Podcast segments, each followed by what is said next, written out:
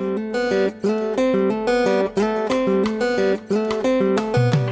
welcome to the Research and Innovation podcast. My name is Hannah Collis. I'm a researcher in occupational and organisational psychology at Leeds University Business School. Hello, and I'm Dr. Matthew Davis, an associate professor in organisational psychology here at Leeds University Business School. So, we are currently working on a research project which is exploring the return to the workplace after the pandemic. In previous podcasts and in our webinars and blog posts that we've produced as part of this project, we've discussed a lot about what people have done in order to work in the office due to COVID 19, as well as the plans and reflections from individuals designing offices for employees coming back once the lockdown has been lifted. But what we haven't really commented on so far is how to make it a success and what could also be done to make the most of it. So, I think the first question, Matt, is drawing on your own research and experience in working with organisations. What can these organisations be doing to ensure that the changes they're making um, and their return to the workplace is a success moving forwards? That's a great question, Hannah. Um, and I think before we get into thinking about how to approach the change, uh, I think we just need to recognise and appreciate uh, quite how different everybody's experience will have been over this past year.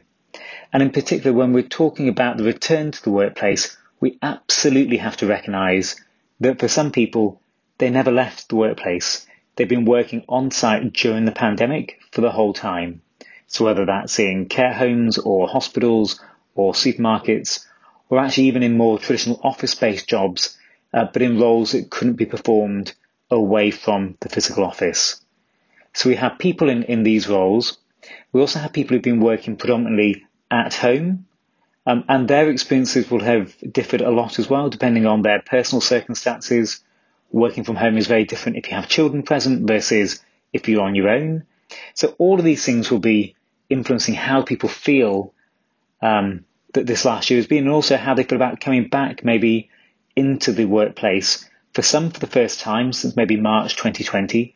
For others, they might be feeling anxious or unsettled by the thought of having more people come back into the office that they've been used to working in, maybe under very kind of low numbers in the office, socially distanced. Um, and that will feel quite different for them as well now, having more people coming back over the coming months. So we just need to be mindful of that. Um, I think a lot of the discussion around the return to offices in particular has focused around safety measures, things like improving ventilation uh, and hygiene practices, looking at transport and commuting, which are all really, really important. And particularly when we're thinking about the context of COVID 19 and how we try to reduce the spread of the virus and make these places as safe as they possibly can be. But we also need to think about this actually as a change that people are, are undergoing, and particularly if the office is going to be different to what they left. How do we approach this? How do we start thinking about the future and how we can maybe adapt or, or change the office and our ways of working to make the most of, of what's happened as people have embraced home working and digital tools more over this past year. And I think there's six key things that we should be thinking about when we approach this change then. And this is based on uh, a great number of years of, of research looking at the design of, of, offices in particular and workplaces and thinking about this as a, a, change process. So we know these things are important and they're especially important now uh, given the, the turmoil and the disruption to people's lives. So I think the first key thing is just to engage with staff and to be open around this and really to listen to the experience they've had, the lessons they've learned around their own working preferences and what helps them to be productive and to manage their time, but also to understand the differences between people's roles and what they need to do their work effectively. So the type of environments which are, are important for somebody who's working very much individually versus somebody who's very much dependent on others in their team to get their work done are likely to be quite quite different, and we need to think about that. But engage with staff, get their feedback, help them to to actually kind of design and come up with the solutions that we're looking at here, um, and to give us be that critical friend. So if they can see that something's not going to work, let's address that before we put it into place. And I say simply, let's not rush this process either. So we've been in an emergency situation and things have had to happen at pace for a very good reason.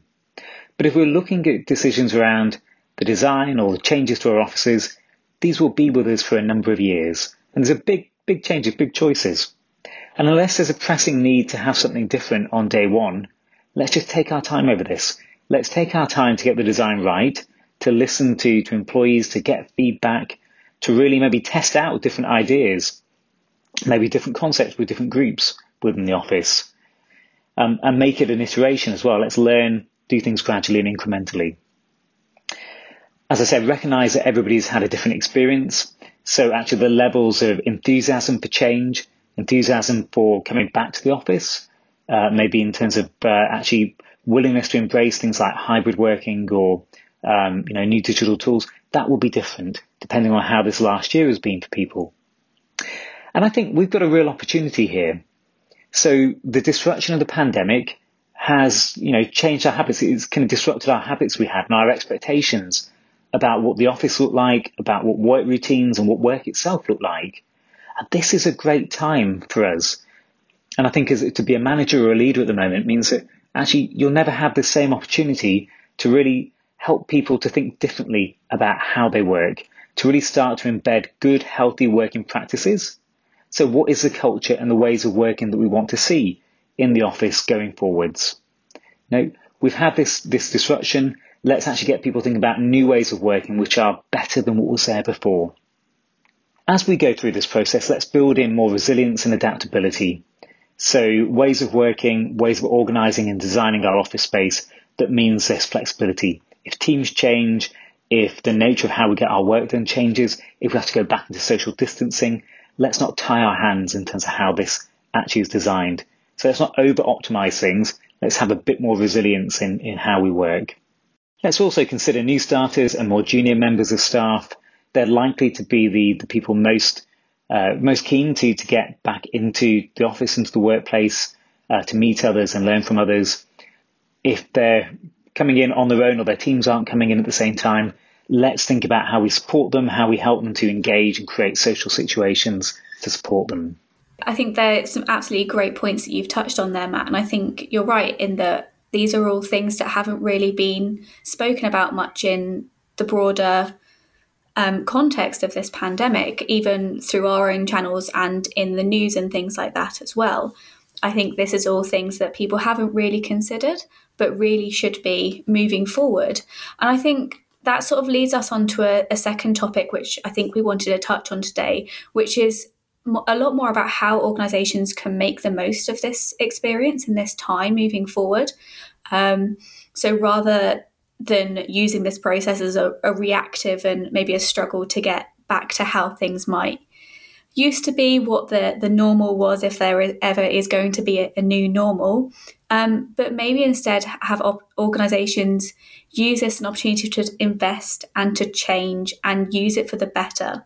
What more could they be doing? Um, whether this is potentially investing in well-being and health um, developments in the workplace, or if it's investing in other staff training or cross skilling, for example. Um, is there anything else there that you think organisations could be doing to make the most of this, then, Matt? Absolutely. Uh, I think you've uh, really uh, touched on uh, some of the positives that could come from this. And let's be honest, the last 15 months for a lot of people have been pretty miserable in very many ways with the government restrictions, uh, potentially kind of damages to, to their own health, concern for loved ones and, and others. Um, it's been a tough time. So what can we do to make really the most of this disruption? Are there positives we can take from this? Um, and I think that's a, a, a, really nice thing to have been hearing from the partners that we work with. Um, so in the public and the private sector and the way they're thinking about trying to improve and to build back better, to steal that phrase. Um, and I think some of this then is looking again at how do we support well-being within the workplace. Um, and you touched on this in, in, terms of how we might link the design of the workplace uh, to to supporting well-being. And I think what we're hearing much more is people thinking about uh, things like biophilia as a way of bringing in maybe more positive uh, environmental design as well. So bringing planting and natural finishes into the workplace. We know from the research that that is you know, it helps to support pe- many people's mental health. It can kind of stimulate creativity as well. There's kind of indoor air benefits from having uh, natural plants and uh, in in the environment. Lots of positives from from that. and this sense of restoration and calm that it can induce as well. The other thing I think is also looking just at the, the type of space and the, the nature of the spaces that we provide within offices. And one of the reasons I said I think we should not rush into to changes is because I think we really need to take a bit of time to understand people's needs and experience at the moment. And I think there's a danger that we're just going to reach for assumptions. And that's, that's, that's not a healthy thing. So, for example, we're having lots of discussion in the business press around um, hybrid working and how people will want to visit the office to have lots of interaction, stimulation that they can't get at home. So to see other people, to be in really exciting spaces, um, to be kind of having lots of chance encounters all the time. Now, absolutely, for some people, that's likely to be what they're missing and what they really crave and want to get back to, that social contact. But for others, and we need to remember different situations people are in. There's a lot of people who've been making do in really poor workspace at home, maybe where they've had lots of other people living in the same house and not being able to get quiet time and so on, or just the other circumstances they have in their life. Um, they are craving and really looking forward to going back to the office to get quiet space to think, to work individually, um, a, a, fixed desk to work at and lay out their, their work again if they've been working from a kitchen counter or their bed. So we need to be mindful of that, that not everybody is going to want the same thing from the office environment. And actually for some people, stepping back into a hyper-connected, really stimulating, very busy office environment is going to be harmful. And actually it's not going to be providing what they need to work effectively. So we need to be a bit more nuanced in this. But given your background, Hannah, I'm sure you've got other ideas around how we might tie this all into mental health, well-being, and, and positivity as well. Yes, of course. And I think obviously the introduction of things like biophilia, like you said, can also really help with well-being and just general interpretations of the workplace. And it it's been shown in research that just having more plants around you can really make you feel better and more comfortable in your work environment. And I think in terms of other areas of sort of well-being and mental health i think like you said it's this continuous engagement with staff which needs to take place this ongoing conversation whether that is specifically around health and well-being or if it's just about what people might want out of their working practices. And obviously this whole more than a year now has been completely different. So even if people are now starting to feel comfortable working from home and they don't want to go back, that's absolutely fine. But their experiences of working from home during the pandemic are very, very different to the experience of working from home when everything's back to normal. Are they then going to feel isolated and left out of office conversations when they previously wanted to work from home? So I don't think this needs to, this shouldn't be a not necessarily even a one size fits all, but a one time is representative of that individual. I think there's so many so much research and my own research which shows how much people can change over time based on their experiences. And so when you are deciding how to come back or what to include, what people want, you need to continuously review this and learn from what people are saying, but also understand that these employees are changing as well. So don't be offended or get um, frustrated when employees' attitudes and thoughts about how they want to work is going to change in 12 weeks, six months' time, because working from home now is not going to be the same as working from home. Absolutely, Hannah. I couldn't agree more. I think it, it, it kind of makes me really happy uh, to hear this idea about um, continual review and thinking about how we iterate design and keep improving this and learn from what we've been doing. Um, and I think um, I think we that's one of the things we need to be making sure we build into um, our office designs and the way that we work and the technologies that we use to have a bit more resilience and flexibility built in. Because the environment changes, how we work will change um, over time as well. So let's not lock ourselves into one way of, of doing things. Um, but I think we need to be very honest, I think, as leaders, as managers, as designers, um, very honest and, and humble with our, our staff and, and colleagues about the fact that we we probably aren't going to get this right first time round. So there's probably going to be some trial and error, um, learning what works for uh, particular teams, for groups, um, and individuals depending on their preferences. So I think we need to have that humility um, and also invite feedback and honest feedback to help us improve, help us to uh, fine tune designs and, and, ways of working. One other thing that just struck me as you were talking was um, this idea that people have had different experiences. We keep coming back to this. Um, I think we also need to just recognize that some of the data that businesses are making decisions on at the moment around uh, workplace design and ways of working going forward um, is not perfect. So a lot of the employee data um, that are being used are surveys that were taken during the pandemic when people have been working from home for quite a long time um, and making assumptions about how they might want to use the office going forwards. Now, I think there's difficulties with this for two reasons. One is that they're thinking about the office they left in March 2020 in many cases. That may well be very different to the office they'll be returning to, depending on choices that have been made by the organisation, technological tools and things they're using now but also because we're making decisions based on what our home working experience has been like during a pandemic. I probably don't have to say this, but this is not a normal time to be working and certainly not a normal time to be working from home.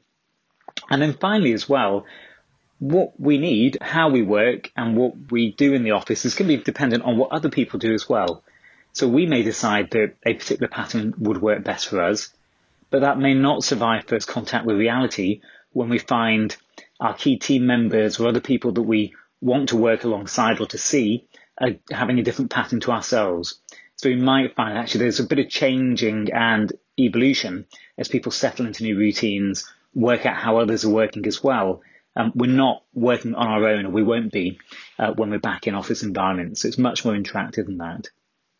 So I would say again, we need to be cautious about rushing into changes. We need to let things settle down when we get uh, more of our, our, our colleagues, our staff back into the workplace, back into offices, and just to allow things to to evolve and to learn how people are going to settle into new routines and ways of working before we make any long term decisions. Also, just to add one final thing onto that is that it's not necessarily the employee's responsibility to tell you how they're feeling. I think as an employer, you also need to really actively seek feedback from your employees. Don't leave it to them to tell you when they're not okay. I think so much throughout this pandemic, everyone sort of said, oh, yeah, I'm fine, or it's okay, it'll do. I think we really, especially as we're moving back into changing workplaces as well, I think we really need to have those deeper conversations about actually how is it, like, how exactly are you finding this? How could this be better for you? I think we should really be encouraging a kind of an optimal workplace, not just a it'll do workplace, whether that is how it is at the moment or you might need to make some changes in the future. I think that's what we should be looking for, not just getting by. So we've sort of come to the end of our um, discussion now. I think if you've got if you're interested in the project all, and if you want to find out more about the research that we're conducting on this return to the workplace, um, please check out our website, which is in the podcast show notes. So, thank you very much. I'm Hannah Collis. You can find my details online as well, and I've been speaking to Matt Davis. Thank you very much for listening.